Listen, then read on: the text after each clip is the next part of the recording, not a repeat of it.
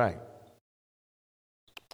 I want to uh, go to John chapter 5. I want to look at verses, uh, first 10 verses there this morning.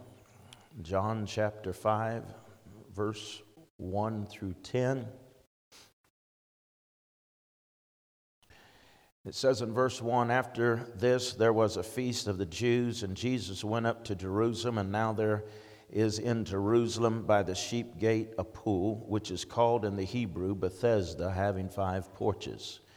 In these lay a great multitude of sick people, blind, lame, paralyzed, waiting for the moving of the water. For an angel went down at a certain time into the pool to stir the water, and whoever stepped in first after the stirring of the water was made well, and whatever disease he had. And now a certain man was there who had an infirmity 38 years. And when Jesus saw him laying there and knew that he had already had been in this condition a long time, he said to him, Do you want to be made well? And the sick man answered him, Sir, I have no man to put me into the pool when the water is stirred up. But while I am coming, another steps down before me. And Jesus said to him, Arise, take up your bed and walk. And immediately the man was made well, took up his bed and walked. And that day was the Sabbath. Amen. I want to talk to you today about what is normal.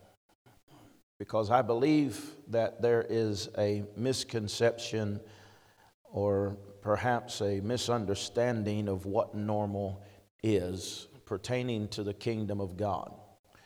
Do you remember in the story of Peter when he was in a boat and the water was uh, moving all around him, and as he was in a storm, and he called, he was called by the Lord Jesus to get out of the boat. We are living in uh, a season that is unpredictable. Water represents unstableness. It represents that that is constantly changing. It is something that you have to learn if you're going to deal with water, you have to learn how to deal with unstable things. It's always changing. There comes times when we, like Peter, are called out of the thing that, that becomes comfortable to us, the thing that becomes normal to us, the thing that we get used to, the thing that we've put our trust in. And then we have, when we're called, we have to answer the question are we willing to give up what we are comfortable doing? Are we willing to give up what it is that becomes normal to us. And, and we can make something that isn't even a good situation become normal, can't we?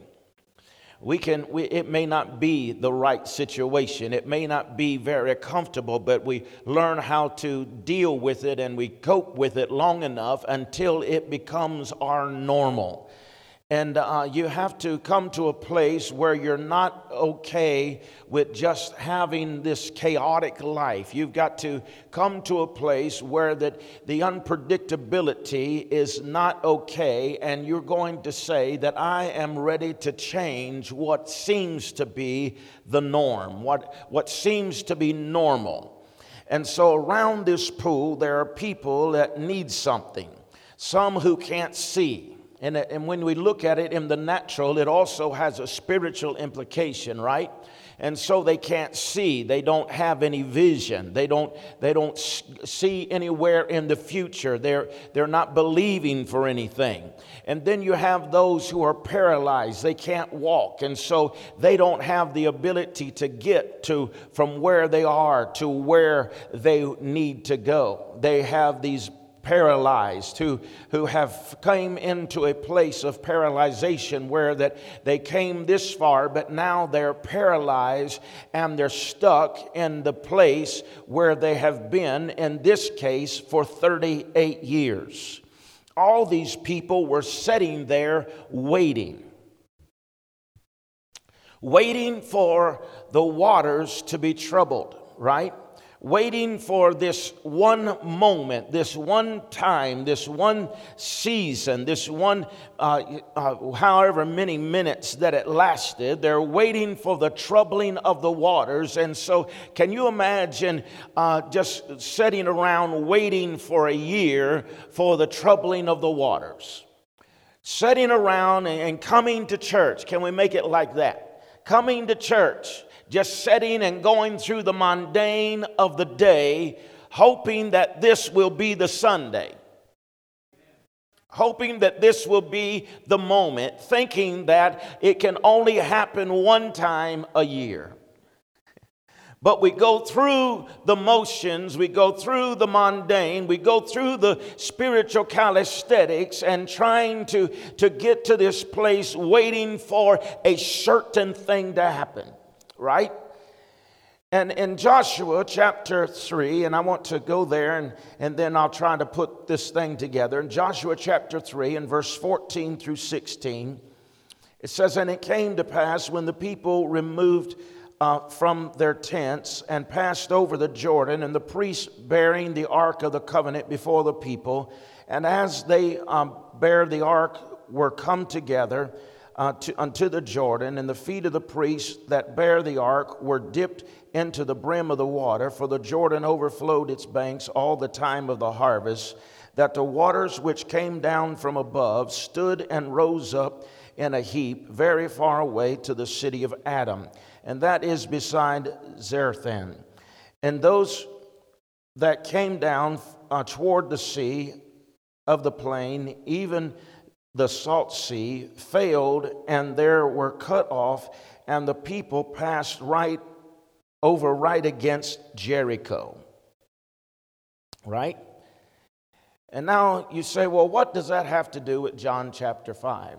The water speaks of unstableness. And Peter was willing to walk on that which was unstable to get where he was going. Peter was a fisherman. He was not someone that was stranger to the sea. He wasn't a stranger to storms. And he knew the ability of the boat in unstable seas. He, he would know how to, to hold on and know that the boat was his source to be able to get through the instability. And the point is that water is unpredictable thing.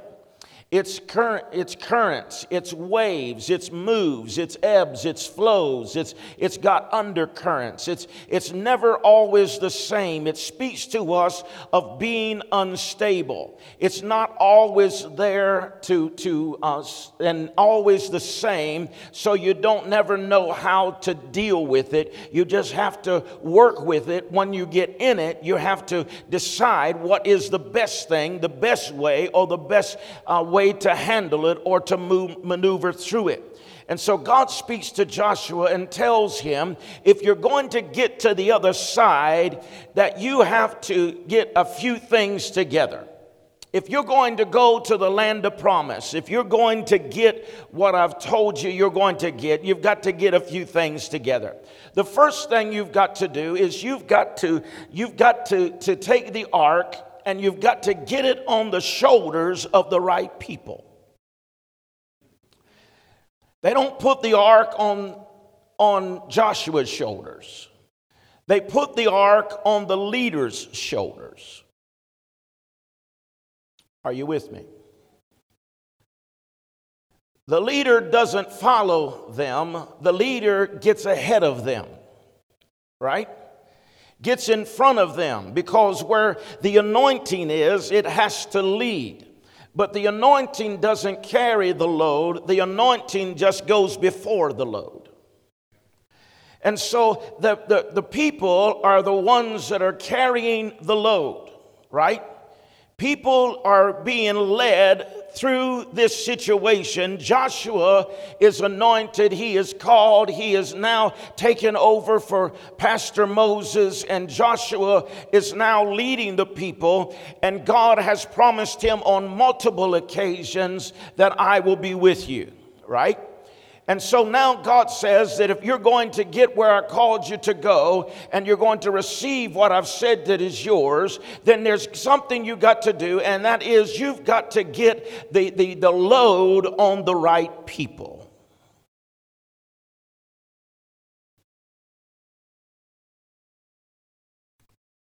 Joshua, you get in front and lead them where you're going, but get the load on the right people. Who is the right people? Those that are in leadership. Amen. The day of superstar preachers is over.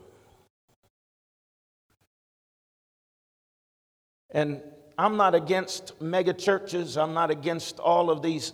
The more people you get in, the, the glory to God and the better it is. Amen. I say amen to it all.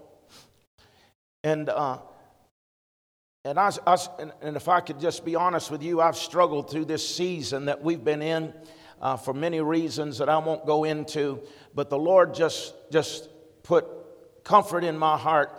Uh, one day I was praying about the cir- circumstances and situations, and he said to me, He said, Jesus only pastored 12, and I told him, Well done.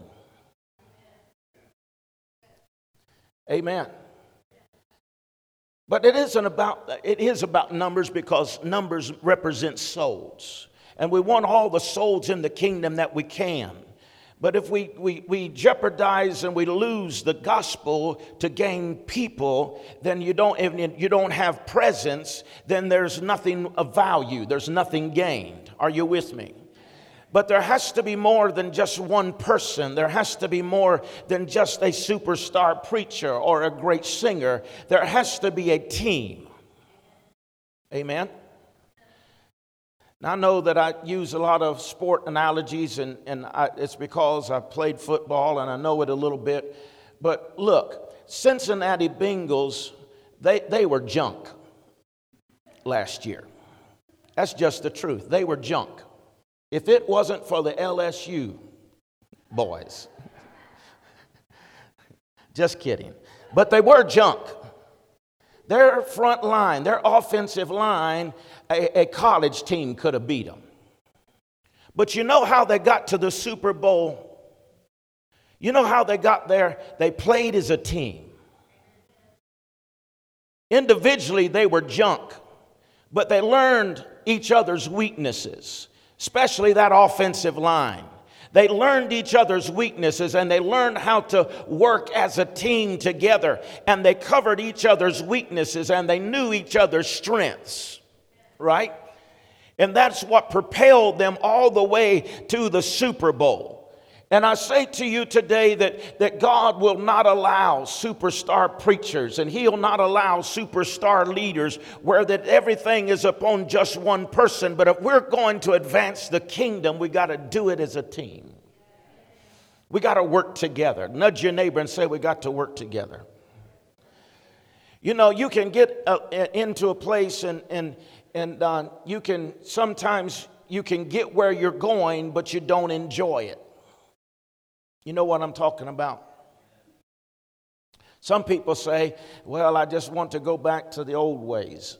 Well, what they mean is, is just most of the time it's just referring to church. It don't refer to their car. It don't, it don't refer to their house with no air conditioning.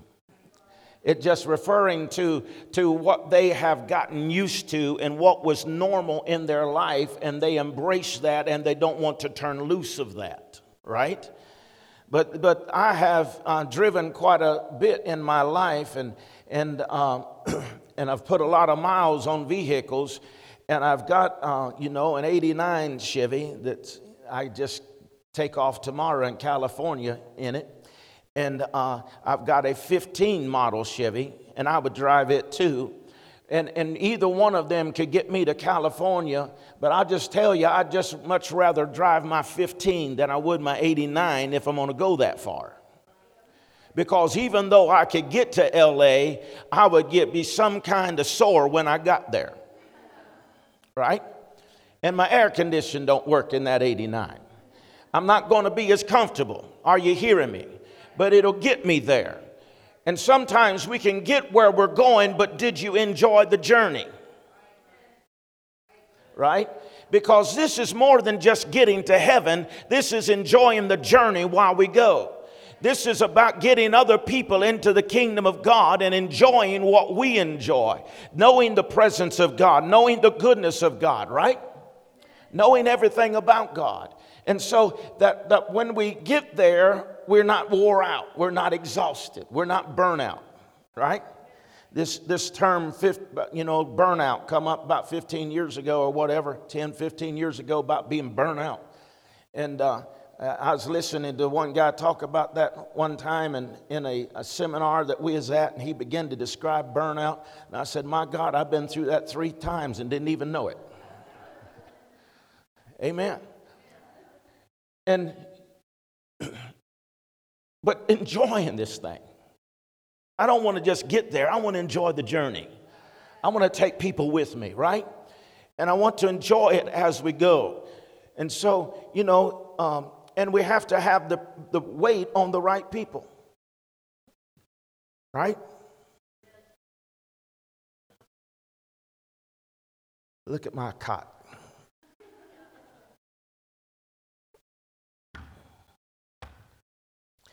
All right. You ready?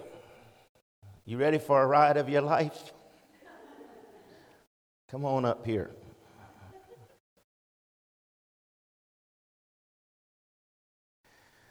Sit down on that thing or lay down on it or whatever you want to do. Oh, perfect. All right. Just hang out there a minute. All right. And so, um, all we need to do is get him from here over to there, the other side of the stage. Would you like for me to take you? You would? Okay. I can get him from here over there, but you ain't going to enjoy it.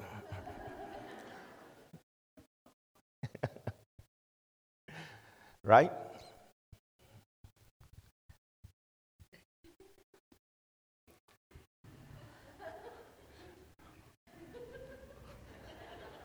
Hang in there, woo!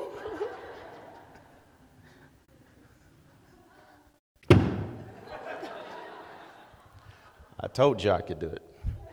Now get up. Let's go back over here. How was that? Is all right? all right. Lay back down there. I just wanted to show you I could do it.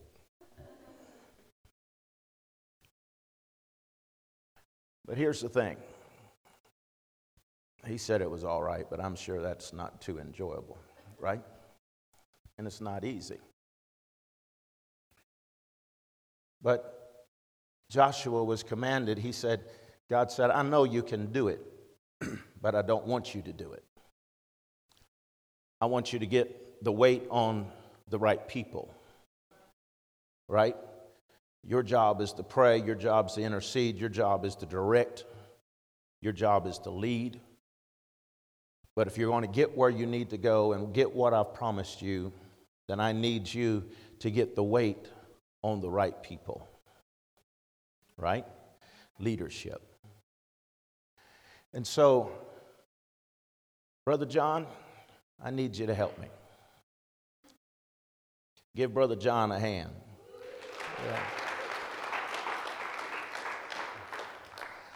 All right. Brother John, I need you to get over here on this side, right here. Okay.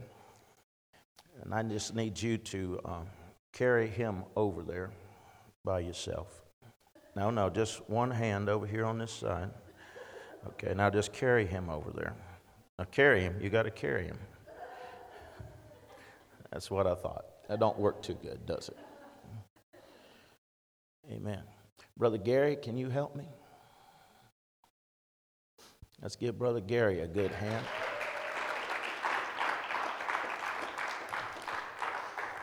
I need you over here, Brother John, and Brother Gary, you get that hole over there. You all. all right. all right. Yeah. So they could probably make it, maybe, but it ain't going to be no fun for nobody, is it? Right? Because the weight is unstable. Right? It's not balanced, yes. It's not right.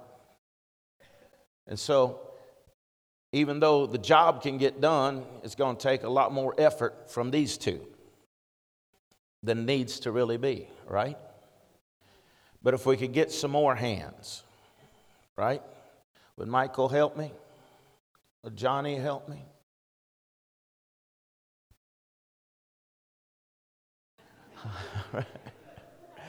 Let's give them a hand, All right? All right.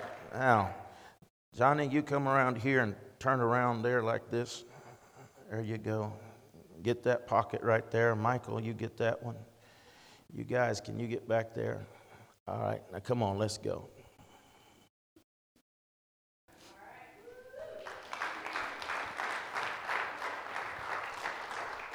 All right.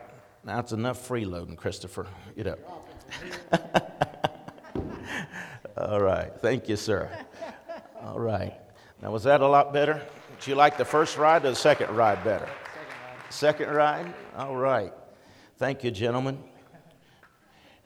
And it wasn't heavy on anybody. Huh? It was easy for everyone.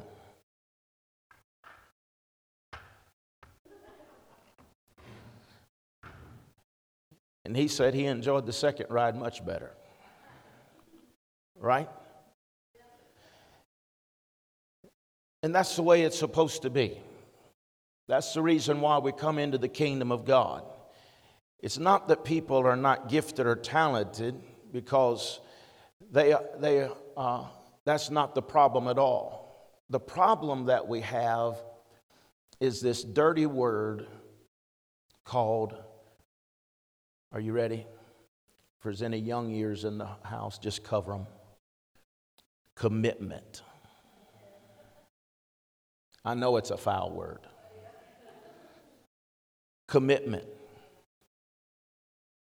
Now, we aren't we don't have a problem with commitment in some areas of our life. We just have commitment problems in other areas of our life. We don't have a problem committing to work. Huh? Who, who, who goes to work and tells the boss what days you will be in? That ain't how it works. You have to commit.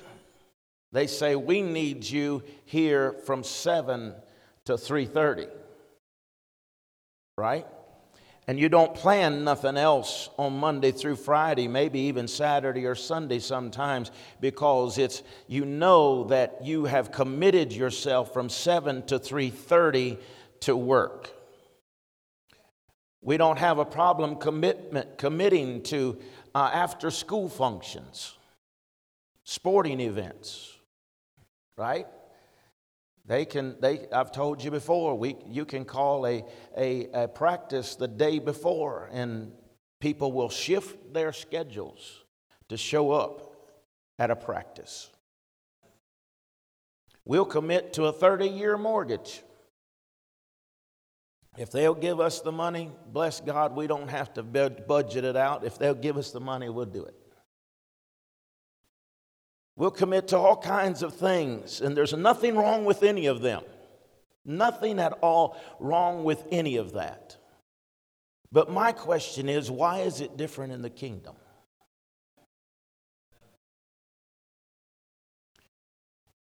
Is it because there's no instantaneous results? There's not a payday on Friday that, that you don't see that, that, that in ministry and kingdom work, you don't see the instantaneous results from that. Ministry is never easy. Ministry is never without cost. It will cost you something, right?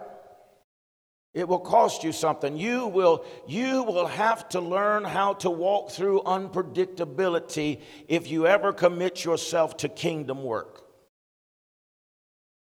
Right? I've missed vacation plans. I've had to change, change our plans, family plans, because of funeral. Somebody would pass away, and somebody, and, and so I'd have to change the plans. I've, and I'm not complaining. I'm not complaining at all. I'm simply saying to you and making a statement that if you're going to commit to kingdom, there's some things in your life that you're going to have to say, This is more important to me and my life than this, that, and the other right? You must get under the weight of ministry. You must get under the load. You've got to feel the pressure, the heaviness, before you can ever experience the anointing of God. I've told you before, I, and I promise you this that I promise you that God will never anoint you sitting on a pew. You don't charge a battery that doesn't work. You don't put gas in a car that doesn't run. And God doesn't anoint people that don't do anything. Amen. When did the Spirit of the Lord come upon David? You know, we used to in the Old Testament, it would come and it would go. When did the Spirit of the Lord come upon David, though? As an example, when he put his hand on the lion, the Spirit of the Lord came upon him. When he had the stone in his hand, the Spirit of the Lord came upon him. When he got when he went into action is when the Spirit of the Lord came upon him to do a thing. And I want to say to you today that, that God wants to anoint us, but He will not anoint us just to sit in a pew, just to go through the what we have now labeled as normal. He's looking for people that says that I'm willing to lead through uncomfortable situations. I'm looking to, to bless somebody that even though it's unpredictable, they will rise up and believe my report over their life, over their situations, and willing to get their feet wet to see the move of God, to see the presence of God. Amen. We have too many people standing on dry ground pointing in the direction that they're unwilling to go themselves. Amen. And it's not enough for you to come to church and listen to the singing and to the preaching. You've got to be willing to step into the thing.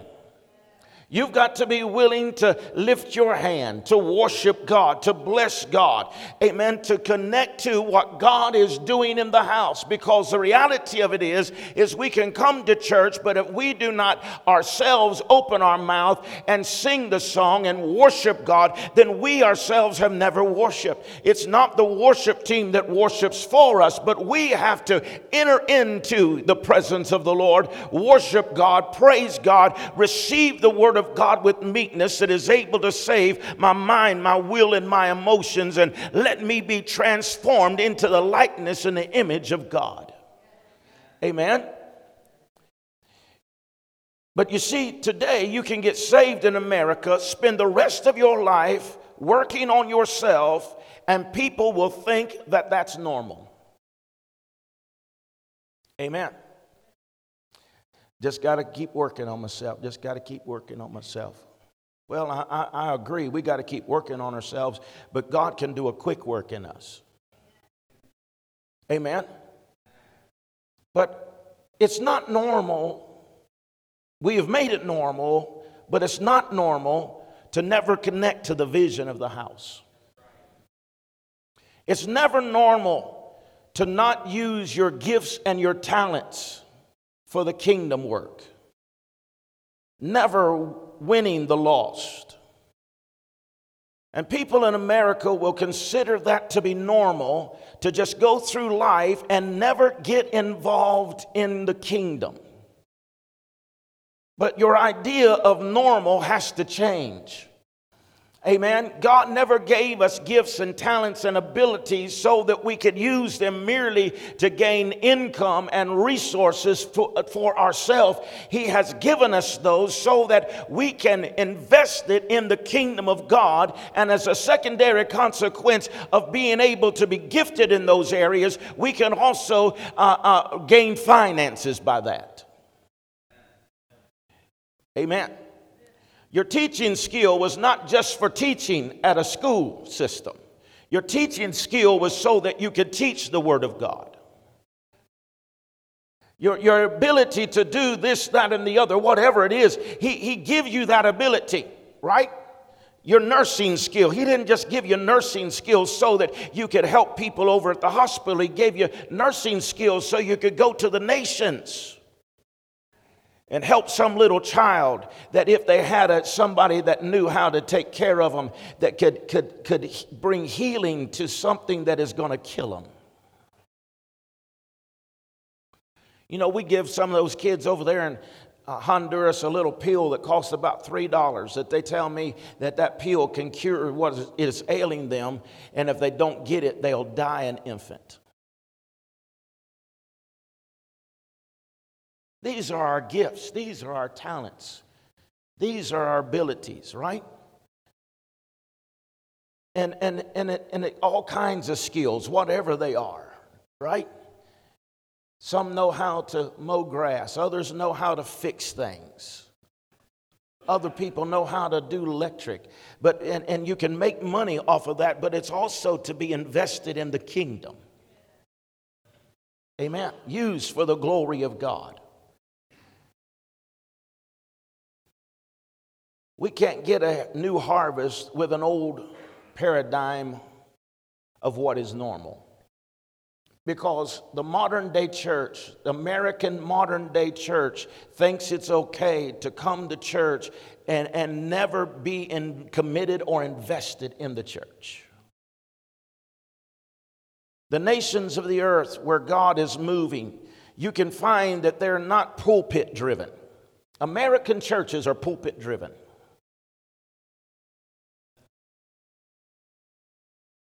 But you won't find that in the nations of the earth. The ones that are growing, the ones that are, that are succeeding, and, and, and those who are growing are not, do not have that mindset.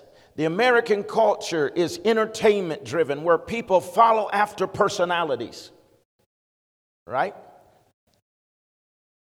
And, and God knows my heart. But I'm telling you that some of the biggest churches in America today, that, and, and I don't even mean this judgmental, it's just my own opinion, that some of the biggest churches in America today don't even have an anointed man or woman in the pulpit. They've got a person with a lot of charismatic ability and know how to sway the emotions of people. And we don't even understand it we don't even recognize it. We don't even know it. We think that they are they're so big and they're so mighty because they've got this big following.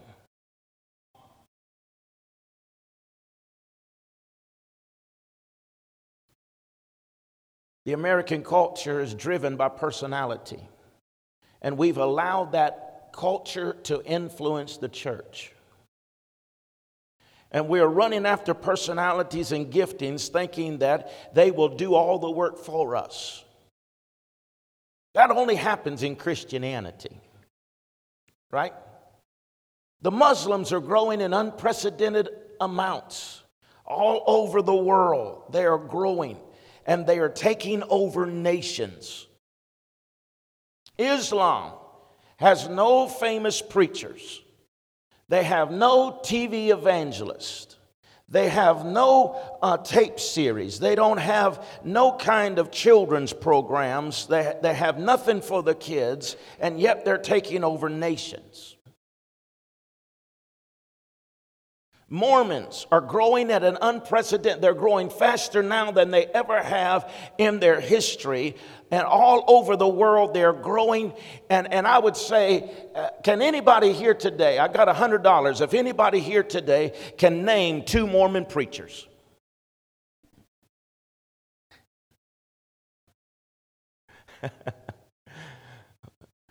Well, my money's safe then, ain't it? They have no, they don't have no Mormon woman, thou art loose. They don't have no Mormon, uh, you know, uh, extra services or exciting services for that matter. They, they don't have nothing that all they do is sing old dead songs. They don't have no praise. They don't have no excitement. They don't have no light, smoke, or sound. They don't have none of that. And, and yet they are taking over. They have their own city, right? They have their own newspaper because they have been taught that they have to share the message themselves. They are taught that when you learn this, now you got to go tell somebody else. They're not looking to bring somebody to the preacher, they're committed to the message. Am I making sense? We've got a lot of people that come to the church for the emotional response of ministry gifts can produce. But they have never been taught to buy into the message.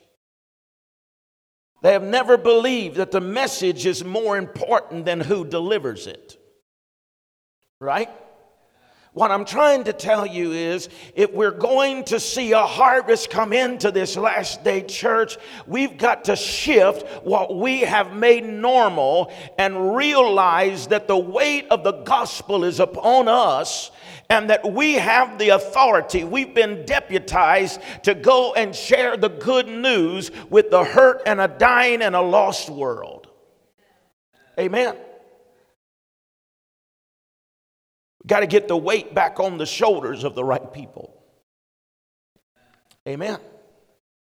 The kingdom of God will, will, will be established in the earth, but it will not be established by the fivefold ministry alone. Because these gifts have been given to the church the apostle, the prophet, the pastor, the teacher, and the evangelist for the perfecting of the saints to do to get the weight on to do the work of the ministry. Right? To do the work of the ministry.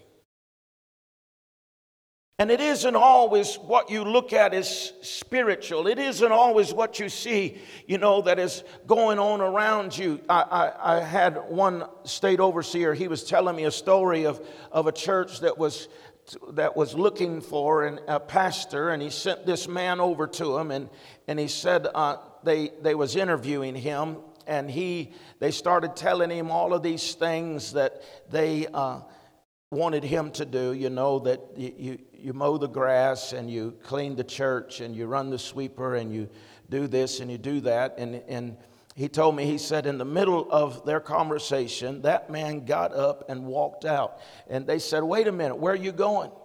He said, There's been a misunderstanding here. He said, What do you mean? He said, I thought I was coming to interview to be a pastor, and you're looking for Santa Claus, and it's six months till Christmas. I said, Well, I guess that he didn't get that job. He said, Yes, sir, he did. He said, They didn't believe that anybody would be that honest with them. Amen. There's a lot of things that we can do, and I'm not shunning, I, and, and, you know, I, I don't know how to say it, but just say it. I'm not afraid of work. I can lay down and go to sleep right beside of it. You'll get that on the way home. I'm not afraid of work.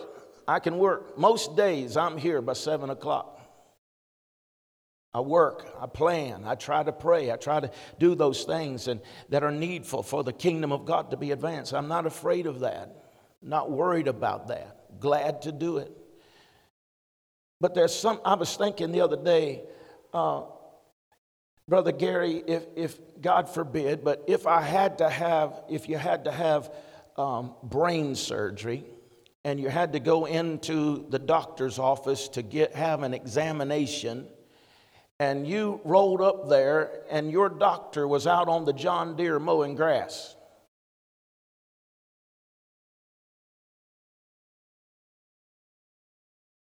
You know what I believe I'd do, Brother John? Just keep on driving on by. I'd say, if that joker's out there mowing grass and doing all that, he don't, he don't need to be working on my brain. Not that he is too good to do it, but I want him thinking about my brain and not mowing the grass. Are you with me? Not, not thinking about doing this, that, and the other, but being invested in what I need him to do for me.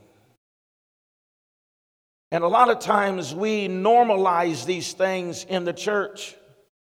But what I want us to do is to be able to come together as a team where that everybody uses their strength. Everybody's not going to be interested in doing the same thing because that's not where your strength is, right? Tom here, he keeps the air conditioners and things running. I could probably keep the air conditioners running. I probably could. But I'm going to have to watch a lot of YouTube. I'm going to have to go buy some tools, right? And I'm going to have to spend a lot of money and a lot of time, and I'm probably going to mess up a few things along the way, but I can get it done. But what Tom can do in 10 minutes, it'll take me 10 days to get done. Because that's his gifting. That, are you listening? Are you hearing me today?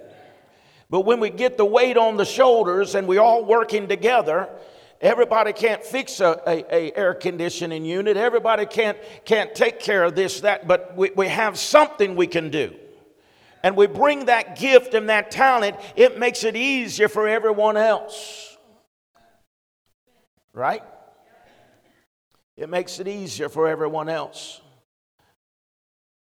Some people say, Well, I'm not ready for all that. My question is, when will you be ready? How much training does a person need? How much word does a person need? How long do you need to be saved before you do something for God? I met a man, I, I, forget, I was thinking about it this week. I met him in Africa. I don't know if, I can't remember if it was Ghana or Zambia.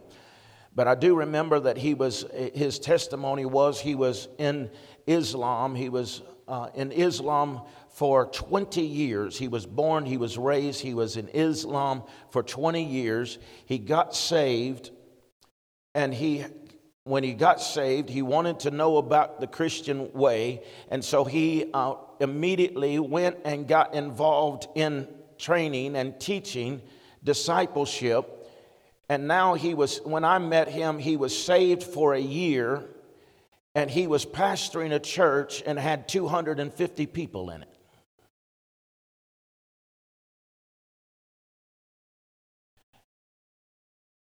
And sometimes we have been in the church saved and satisfied. And everybody's not called to ministry, but you're called to something. Amen. My question is Are you doing what you've been called to do? Are you investing in the kingdom? Right? What are you doing with the word that you receive? Are you a Sea of Galilee or are you the Dead Sea? Right? The same water flows into the Sea of Galilee that it does the Dead Sea. The Dead Sea is just that. It's dead. It has no life. It has no vegetation. It has nothing because the only difference is it has no outlet. But the Sea of Galilee, everything it touches, it's prospering, it's blessed because it has an outlet. And if we come to church and we only take in, but we have no outlet, we're not going to have any life. We're not going to reproduce anything. And so there's got to be an outlet. There's got to be somewhere where that we sow into other people, where we release what has been given to us, right?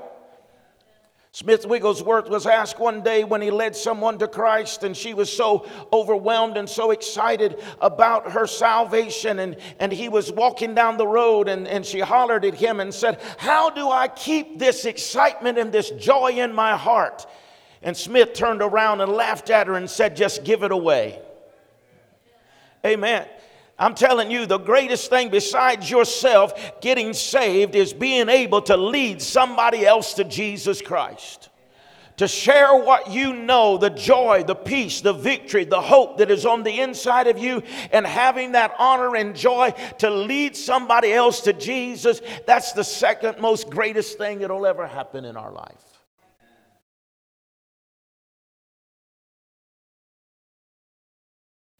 You don't have to be stingy with the word. You can get enough of it. There'll be more next time. Right? But it's become normal for people to come to church and never get involved in ministry. It's become normal for people to come to church and never mature spiritually. Right? I remember the time, excuse me for reminiscing, but I remember growing up, it was exciting to watch people. They'd come and get saved, and when they got saved, you would see them start growing. Then, then, you know, the church that I grew up in was Sunday night, was it didn't matter what they preached on before the service was over. Anybody here tonight that has not received the baptism of the Holy Spirit, come. We want to pray with you to receive this precious gift. Anybody remember that? That's how it was. Because it was expected of you to grow up. Amen. Them mamas in the church, you was around there six months and hadn't received the Holy Spirit, they'd start asking you about that. You ain't got the Holy Spirit yet? You ain't praying? You don't want it? They'd start asking questions. They get up in your business. huh? Anybody remember that?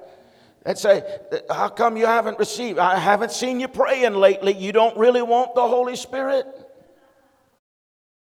Right? And it's become normal for us to, to never grow. And, you know, and, and there's nothing wrong with babies. Everybody comes in as a baby. I've never seen a, a, a grown person ever born. You're always born a baby, right? And I don't mind giving a baby a bottle, but whenever you got to part the whiskers to get the bottle in the mouth, something bad going on. Amen. Come on. There's got to be some growth. There's got to be some maturity. There's got to be something that you hold on to. I'm trying to be a little humorous, of course, but you get the point. We got to grow up sometime. Amen. We got to get off of the milk and get on to the meat. We got to start getting our digestive system in order so that we can take on the steak, so we can take on the meatiness of the word, right? Because it's, it has become normal for people not to have a prayer life. It's become normal for people not to study the Word of God through the week. It's become normal for people to depend upon the pastor to, to, for their spiritual life. But I want to tell you today that I can't keep you saved. Amen. I can't keep you saved. I, I, can't, I can't keep you growing. All I can do is share the word with you one day a week or two days a week, whatever it is. But, but it, it is up to us to be disciples of the Lord Jesus Christ. When you're not using that gift that has been given to you, it's easy to become cynical and critical of others that are. Amen. Moses had this problem. When there wasn't an enemy to fight, they, the children of Israel started fighting amongst themselves. Right? And so, if we don't get involved in the fight of the enemy, then we begin to shoot at one another. But sometimes the gifting that we have, the ministry that we have, it doesn't even look like it's spiritual because it doesn't happen in this pulpit or in this setting today. But, but I want to tell you that God keeps account of everything that we do. Amen. Now, I don't know who it is, but I just want to thank the Lord for it. Somebody's done, you know, I know it's been a few weeks now, but somebody's come up in here and, and cleaned all them weeds out of these beds around here. I still don't know who did it, but I thank God they did it. Somebody got tired of looking at the mess. God seen it because this is his house. Amen. And so, what I'm trying to say is, is it, it isn't something that just happens here on this pulpit or somewhere that everybody sees it. Sometimes nobody even even knows that we're using our gift and don't even know that the investment that we have, but God is keeping record. Amen. If you don't get involved, you begin to fight with others that are. It's hard to shoot at somebody else when they're helping you carry the load. Amen.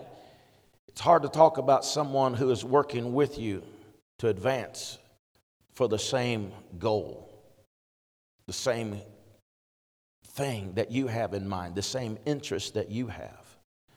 The flesh works the same way in the church as it does in the world. You start hanging around with people that have a, a mind to do ministry, and your heart will begin to burn on the inside of you. Amen.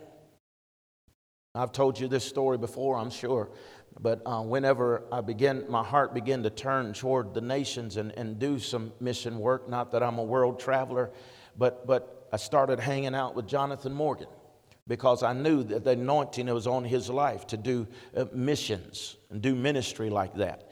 And so, whenever I started hanging out with him, guess what? It began to burn on the inside of me to do things like that, to advance the kingdom of God into the nations of the earth. And whenever you start hanging out with people that are doing something, it'll get on you. Right? My granddaddy used to say, birds of a feather flock together. You know why people that are bound by alcohol hang out together? Because if I'm drunk, I ain't going to be putting you down for being drunk. Right? If I'm shooting up, I ain't going to put you down for shooting up. Huh? I ain't holier than thou because I'm in the same boat with you, so let's just be buddies together. But guess what? That same thing will happen in the kingdom. You start hanging out with people that read the Word and start talking about the Word of God and how sweet it is and how wonderful it is. It'll cause you to want to start studying that Word. Amen. You hang out with people that, that, that have a heart for missions and suddenly you'll find your heart start stirring to what, what can I do? How can I help in, uh, in, that place? What can I do over there in that hospital? What can I do in that orphanage? How, how can I reach into that prison? Because it's contagious, right? It must become normal to be committed to the church, normal to be committed to be a part of ministry. Right? Choose not to be the Dead Sea. Choose to be the Sea of Galilee. Choose to be an outlet because if you'll let out of you what's in you, God will give you freshness and newness. Right?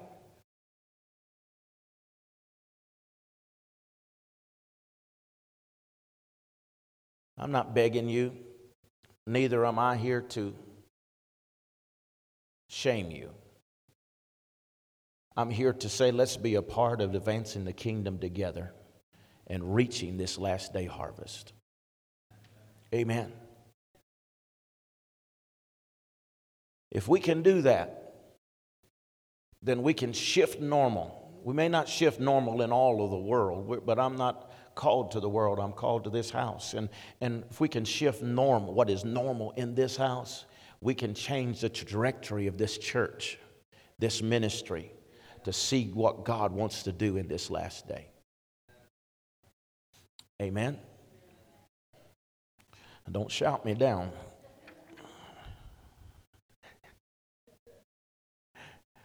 I want to see the goodness of God, don't you?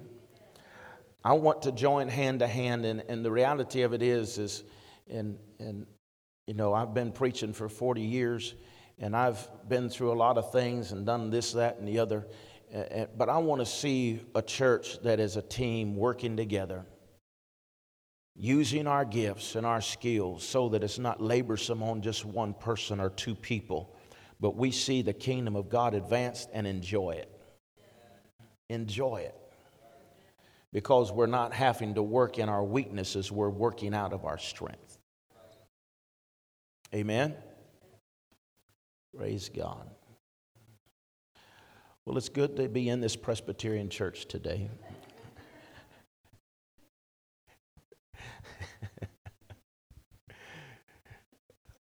uh, it's been quiet, and I know you're listening. I appreciate you today. I pray that you hear what I'm saying from a heart that I'm saying it from. Let's do it together. What do you say? Let's do it together. Father, we love you. We thank you for your goodness, for your grace, for your mercy. We thank you, God, that you have gifted and you've put in these earthen vessels a gift into each and every one of us. And I thank you for the gifts and the talents that you've placed in this house. God, you have never raised up a house that you haven't put the gifts and the talents in the house that are needed to supply in the house. So I just thank you for that today. I ask you now that in these moments and this week that we consider your word and God that how that we can apply it to our lives and how that we can be a resource to others sharing the good news of the kingdom with other people. And God, I give you praise and thanks for this today in Jesus' name. And amen. Amen. Praise God. I know today uh, this may be a little different, pastoral, of course. But if you have a special need in your life today, or you need a touch of God, or you need something from the Lord that you come believing for today, God is not limited. It doesn't matter what we preach on. God is not limited to that. He can heal, He can save, He can deliver because that's the power that is in His Word. Amen? Praise God. So if you have a special need today, I invite you to come this morning. We want to pray with you and believe God for whatever your situation may be.